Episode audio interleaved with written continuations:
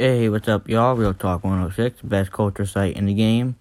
We got a lot to cover here. We got LeBron making this MVP a race again, beating the Bucks and the Clippers in the same weekend. A real statement win for the Lakers.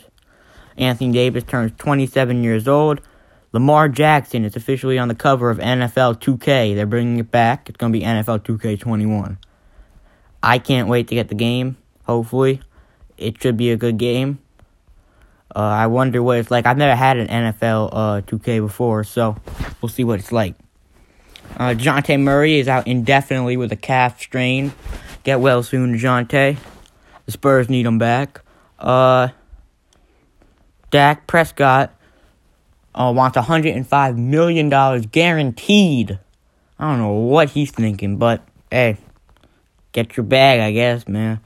Spike Lee and the New York Knicks got into a drama. Spike Lee wanted to go through the employee entrance, but instead the Knicks wanted him to go through the VIP entrance, making him come back.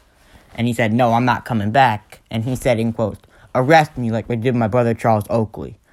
And the Knicks released a statement saying that the fact that Spike Lee is claiming to be a victim is somewhat laughable. Rookie of the Year is now a race now. Zion is playing incredible. John Morant looks incredible too. Tom Brady wants and Bill Belichick had a call. It did not go well.